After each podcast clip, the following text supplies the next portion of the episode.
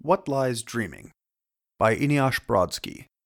Read by G.S.V. Bemusement Park. Chapter 41 Joah. I focused only on small patches of skin, so I wouldn't have to see the full ruin I made of the emaciated body below me. When I shredded the face, I closed my eyes entirely. Reality set into sanity again. I pulled back from the wizard's ravaged corpse, catching my breath. It was over. Rough stone under my hands scraped my skin as I crawled backwards as far as I could get. Not far in these confines. I put my back to a wall, then slipped my penknife back into my belt with shaking fingers. To my left, Idas hacked wet coughs. They burst from her lips in splurts. She still lived. Only delayed, she gasped. God can't sleep forever. Why prolong? I rolled my head toward her, blood dripping from my scalp. Her eyes met mine, racked with pain. She wouldn't ask for help, not from me, but her eyes did it for her. They pled for mercy, they screamed for life. Her arm clenched against her oozing flank. The cuts weren't deep, and even as numerous as they were, it would take her a while to bleed out. I could still drag her to a healer in time. I braced myself against the wall and retook my feet. My skull pulsed with branching pains from where she'd struck me. I stumbled behind her, hooked my elbows under her armpits, and pulled slowly, grunting. She shrieked at the first movement, then fell into whimpers. Why? she asked, as I dragged her past the wizard's flayed body. He will wake. You've only drawn drawn out the the suffering. A cold pain formed in my chest, a deep winter chill, but I didn't yet know why. Why prolong this hateful, hateful? I stopped dead nearly at the door. I couldn't do this, could I? She knew how to wake God. She would do it again if she could.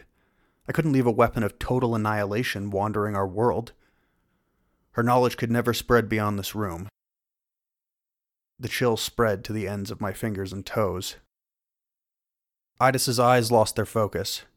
Sharp, irregular pants fluttered her chest. I can't accept your price for a better world, I said. I set her slumped against the wooden wall. There are people I care about in this one. Idas didn't react, only gurgled. She couldn't hear me anymore. The hand of her uninjured side lifted barely from the ground, scratching feebly at the air.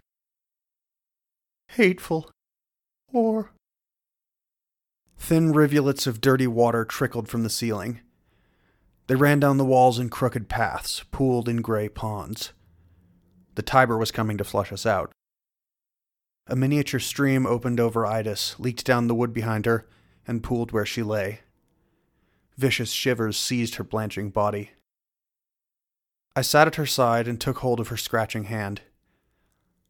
Idas? My voice low, like I was calming a panicked doe. I pulled my penknife from my belt. I'm sorry. You must die so that I. My throat closed up on I. I swallowed. You must die so. The words lodged themselves in my throat like the snapped off blade of a penknife. I couldn't say them. I couldn't do this. I would never repeat that mantra of surrender again. I put the penknife away. I knew it was cowardly, but no one would ever know. This was just between me and God now. I gripped Idas's hand tight in mine and brushed her hair from her face.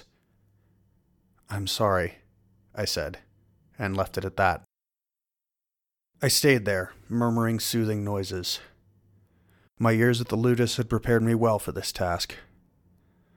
I held her as her world ended.